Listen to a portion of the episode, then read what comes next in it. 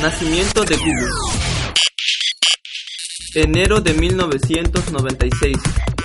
Larry Page y Sergey Brin comenzaron Google, un proyecto universitario en la Universidad de Stanford.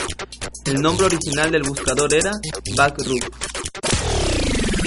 En 1997 deciden cambiar el nombre a Google, inspirados por el término matemático Google, que se refiere al número 10 elevado a la potencia de 100.